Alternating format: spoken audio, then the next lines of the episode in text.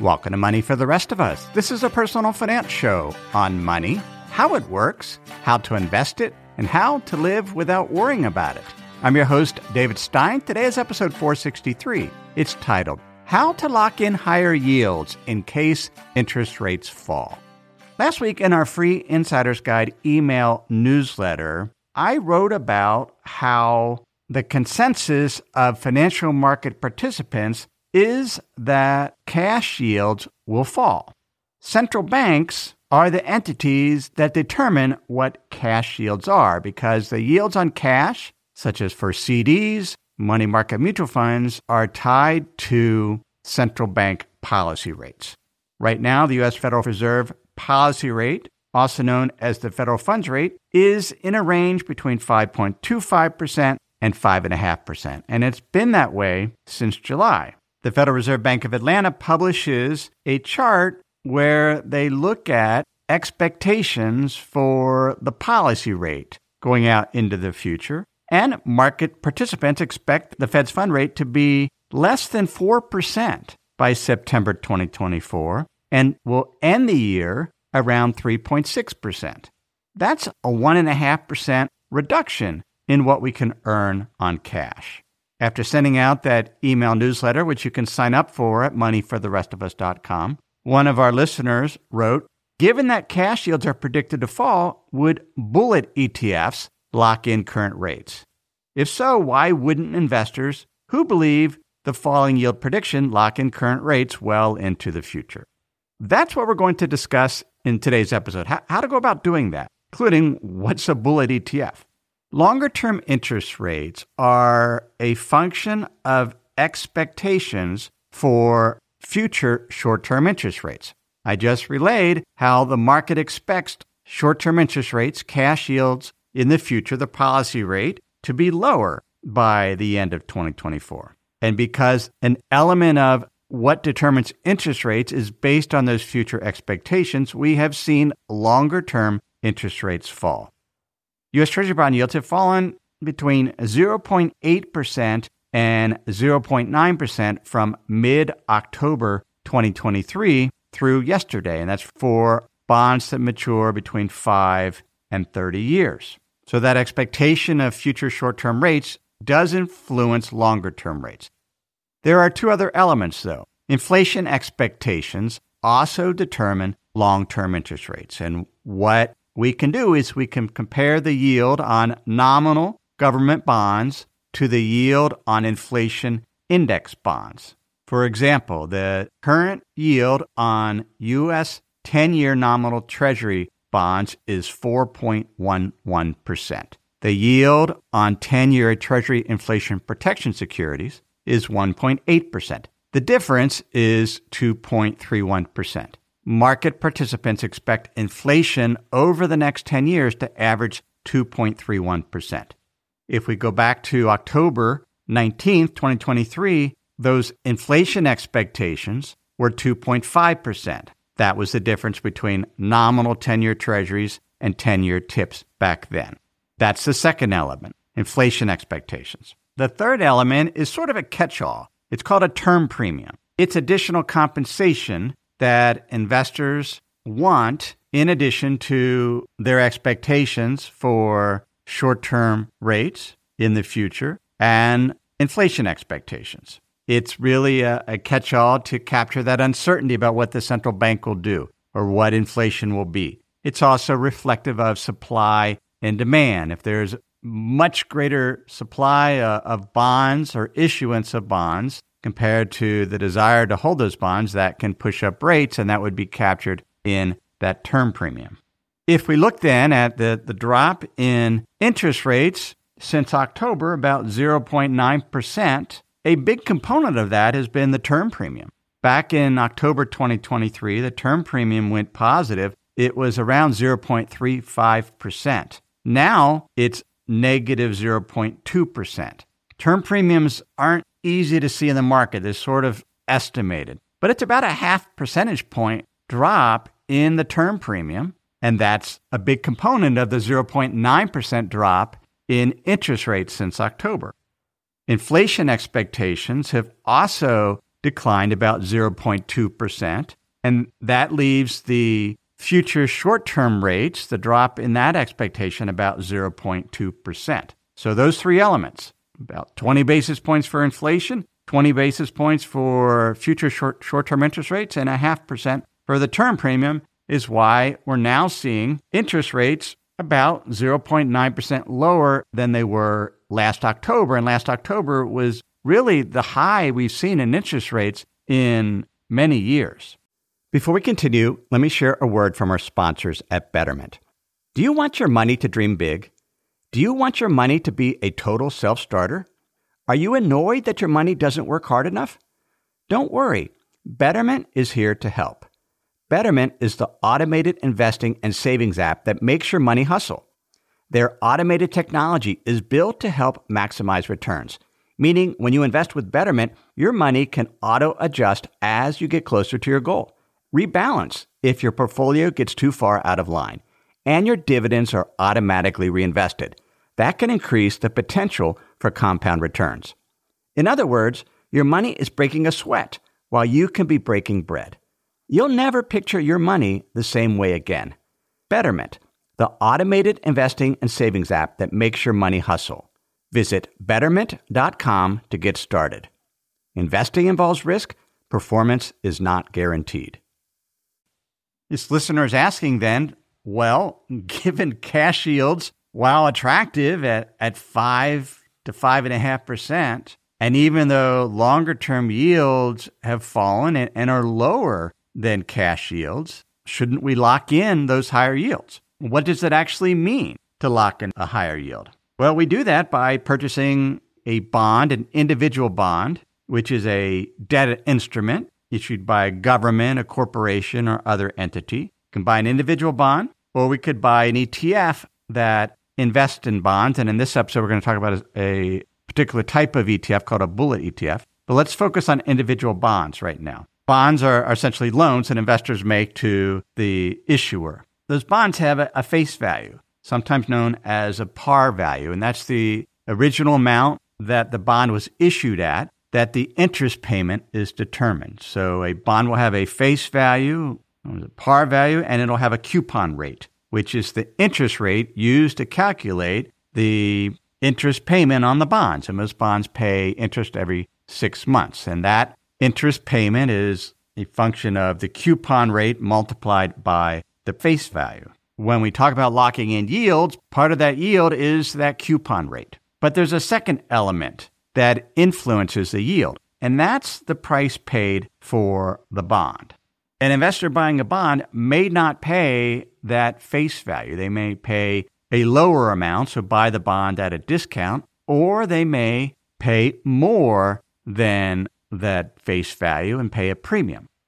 Whether the bond is sold at a discount or a premium is a function of the coupon rate, but also prevailing market interest rates.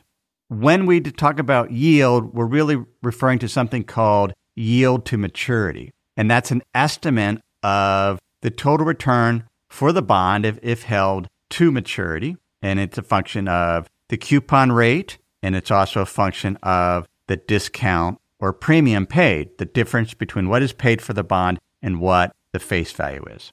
A bond that is selling at a discount to its face value will have a yield to maturity that's higher than the coupon rate. And that's because market interest rates are higher than the bond's coupon rate. And because the market rate is higher, the value of the bond falls. Because if an investor can get a higher yield with a different bond, a newly issued bond, compared to the older bond that has a lower coupon rate, the price of that older bond has to fall so that investors are equivalent between buying a more seasoned bond and a newer bond.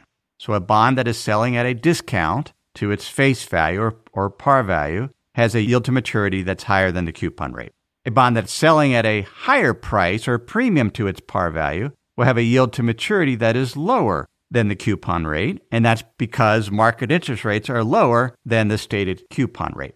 In the current environment, most bonds outstanding are selling at a discount, and, and that's because interest rates are higher now than they've been in a number of years, So many of those bonds have lower coupon rates. As interest rates have gone up, the value of those seasoned bonds have fallen to where they're selling at a discount. Bond prices then will fluctuate as market interest rates fluctuate. We saw this in 2022. If you were invested in a, a bond ETF, such as the Vanguard Total Bond Market ETF, tickers BND, it had a negative 13% return in 2022, partly because interest rates rose, the value of that ETF's bond holdings fell, and then those losses were partially offset by the interest payments received. Year to date, we've seen interest rates go up a little bit this year. For example, the 10 year Treasury inflation protection securities yield for the US at the beginning of the year was 1.74%. Now it's 1.8%. The overall bond market, as reflected in the return of BND, has returned negative 1 year to date, and that's because interest rates rose. When we talk about locking in yields, what we mean is we want to benefit from a higher yield to maturity without worrying about price fluctuations due to changes in interest rates. If we lock in yield, we're going to get back the principal or the face value of that bond at maturity. In the meantime, we're receiving the coupon payments, which we can spend or reinvest in other bonds or other asset classes.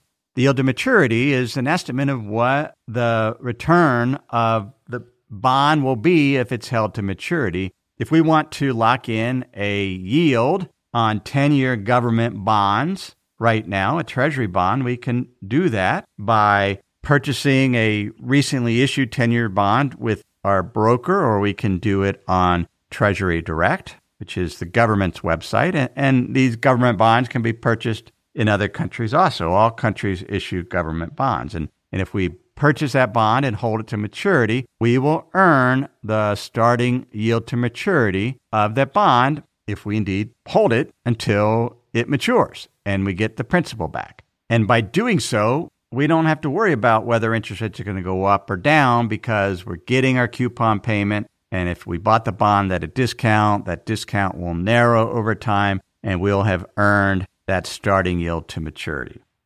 Many investors don't want to purchase individual bonds. They would prefer to invest in a mutual fund or an ETF and have a manager figure out which bonds to purchase. Bond ETF firms have come up with a solution to that. They are ETFs that have a set maturity date. These are sometimes called bullet ETFs. Major providers in the US include Invesco and iShares, and we can get a bullet ETF, which is an ETF with over 100 bonds in the case of corporate bullet ETFs, and those bonds will mature in a certain year, and then at that point the ETF ends and sends back all the money. So it's like owning an individual bond but in an ETF structure. Bullet ETFs exist for treasury bonds, investment grade corporate bonds, non investment grade bonds, which is what this listener was asking about, sometimes called high yield bonds. There are municipal bond bullet ETFs, and iShares recently began issuing bullet ETFs that invest in Treasury inflation protection securities. Let's take a look at an example. The Invesco BulletShares 2030 Corporate Bond ETF, the ticker is BCSU. It owns over 250 investment grade corporate bonds. And if you go through the list of the bonds it's hold, they're, they're name brand companies that you would recognize.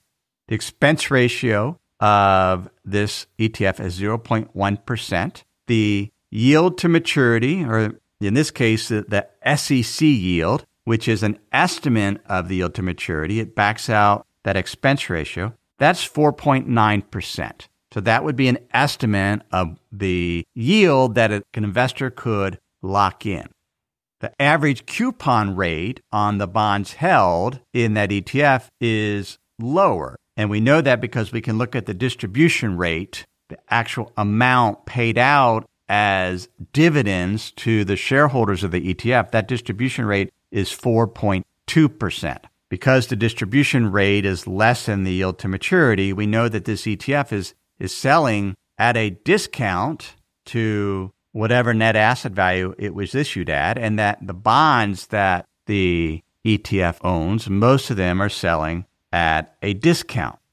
This is important. And I had a discussion recently in our member forums on Money for the Rest of Us Plus. A, a member had a question uh, about this. They were looking at buying some bullet ETFs, specifically the Invesco bullet ETF that invested in treasury bonds that was going to mature in December 2026. The ticker is IBTG.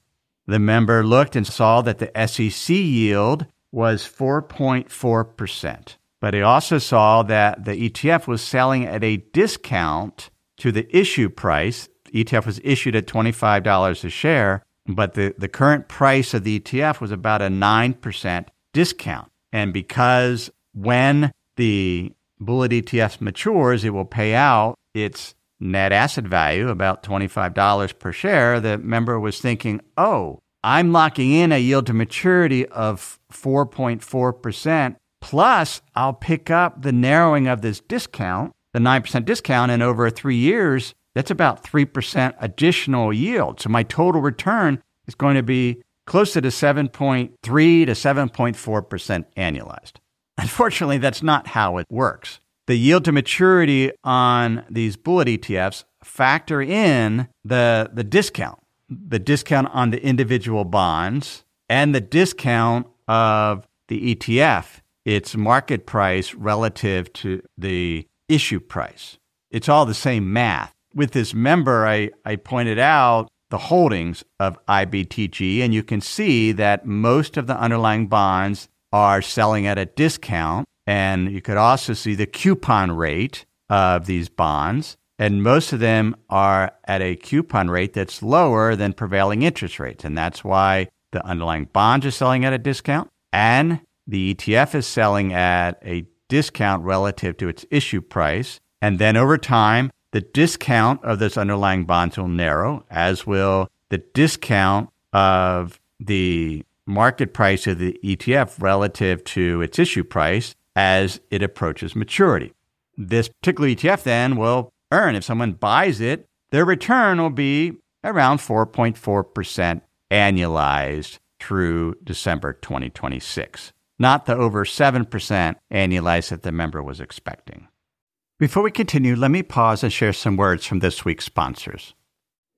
Your business was humming, but now you're falling behind. Teams are buried in manual work and it's taking forever to close the books. If this is you, you should know these three numbers 37,000, 25, 1. 37,000, that's the number of businesses which have upgraded to NetSuite by Oracle. NetSuite is the number one cloud financial system, streamlining accounting, financial management, inventory, HR, and more. 25. NetSuite turns 25 this year. That's 25 years of helping businesses do more with less Close their books in days, not weeks, and drive down cost. One, because your business is one of a kind. So you get a customized solution for all your KPIs in one efficient system with one source of truth. Manage risk, get reliable forecast, and improve margins. Everything you need to grow all in one place. I know in our business we've seen how important it is to have the key information to make better decisions. And NetSuite can help you do that. Right now, download NetSuite's popular KPI checklist, designed to give you consistently excellent performance absolutely free at netsuite.com slash David. That's netsuite.com slash David to get your own KPI checklist. netsuite.com slash David. Our listener then wrote about a the Invesco's Bullet Share 2031 high yield corporate bond ETF ticker is BSJV. He gave us an example as well. Can't we lock in that higher yield then if cash rates are going to fall? And we can. The SEC yield of that bullet ETF is 6.69%. Expense ratio is 0.4%. So if we add that back to the SEC yield, that means that the, the bonds in the fund have an average yield to maturity of around 7.1%. We potentially then could earn 6.7% annualized between now and when this bullet ETF matures in December 2031. That assumes there aren't any defaults on the underlying bonds. If there are, that will pull down the return. Why do we lock in yields then? There's ways to do it. We can purchase individual bonds. We can purchase bullet ETFs. We can see what the yield to maturity is or the SEC yield, lock in the yield. We do it because we're happy with the yield. We're saving for retirement or we're investing in retirement. And we want to capture these returns and go out longer as opposed to just keep most of our fixed income in cash and seeing those yields drop over time if the Federal Reserve or other central banks lowers rates. This is a way to continue to get a higher yield going out five to 10 years or more. And that's why we do it. We can do it with tips, something that we talked about in episode 455, building a tips ladder or a ladder of Treasury inflation protection securities. And when doing a tips ladder, and one can use tipsladder.com, you buy an individual tips that mature in a given year, and then you spend the amount of interest received as well as any of the bonds that mature. And that's another way to do it.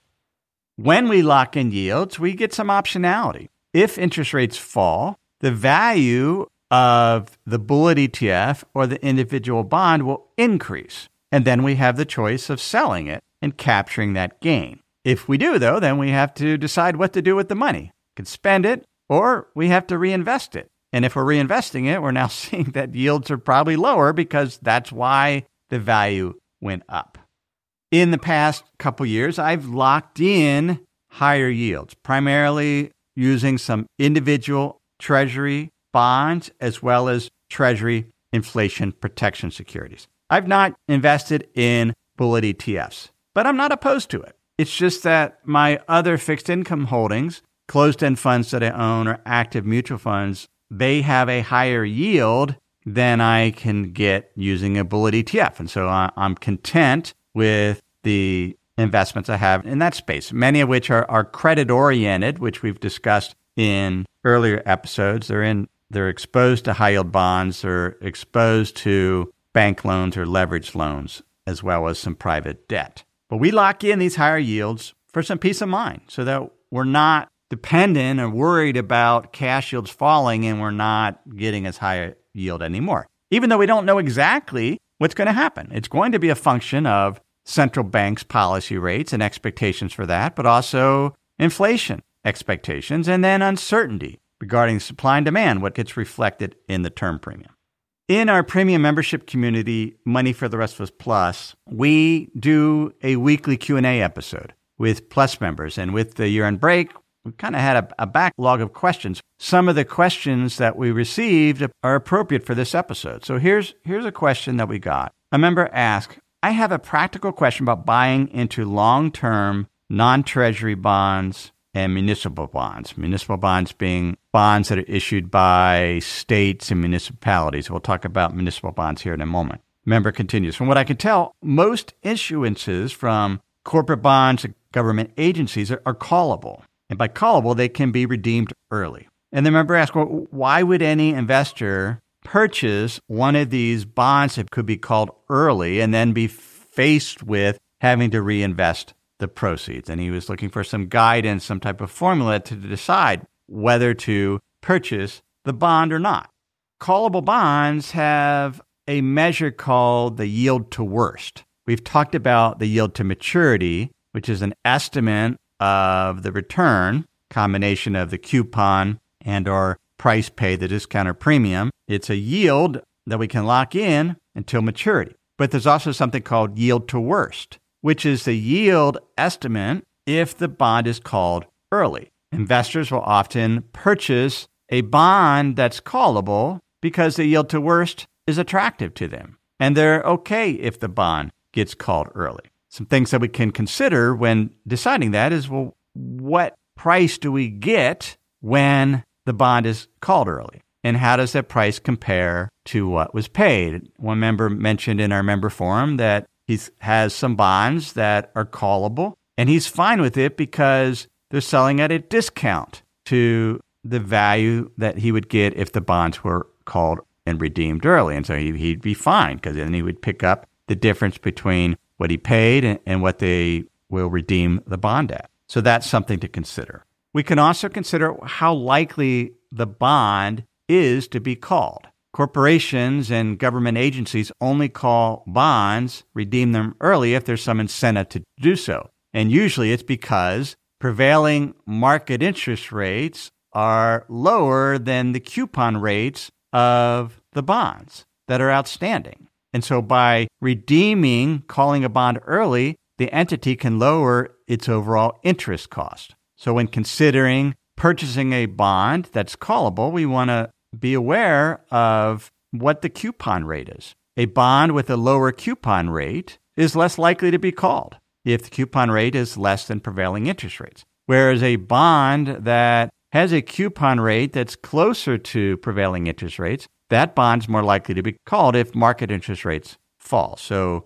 in purchasing a callable bond, we want to look at what the yield to worst is, look at what the redemption price is relative to the current price, and look at what the coupon rate is relative to prevailing market interest rates. And then we can decide whether we want to purchase this callable bond or not.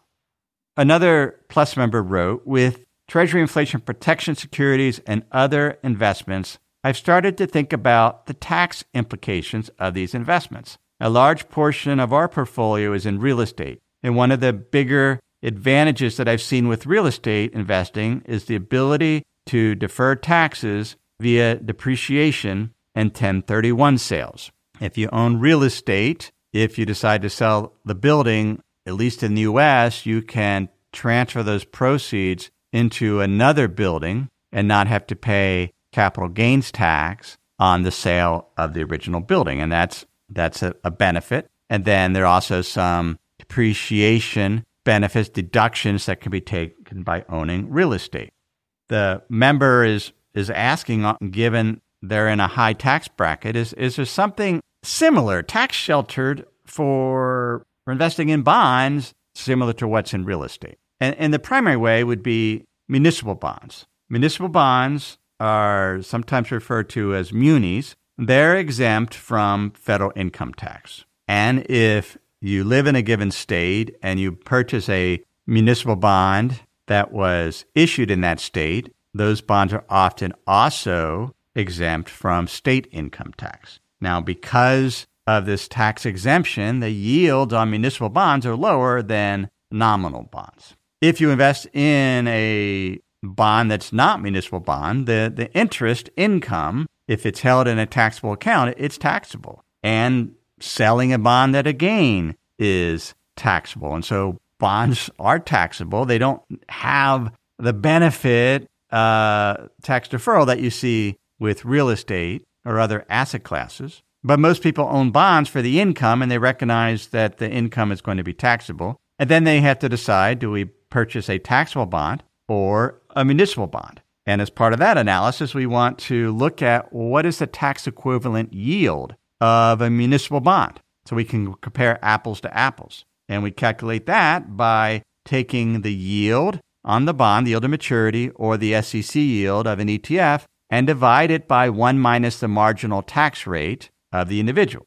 For example, the Invesco BulletShares 2031 Municipal Bond ETF ticker is BSMV, it has an SEC yield of 2.73%. If an individual investor is in a marginal tax rate or has a marginal tax rate of 35%, and the marginal tax rate is, is, is sort of the, the highest tax rate that that individual will pay on their last dollar of income. Let's say that's 35%. We can take the 2.73% SEC yield and divide it by 1 minus 35% which is 0.65, and 2.73% divided by 0.65 is 4.2%. That's the tax equivalent yield on this bullet ETF that we can compare then to other options, such as the yield on seven to 10 year nominal treasury bonds is 4.1%. So at a 35% marginal tax rate,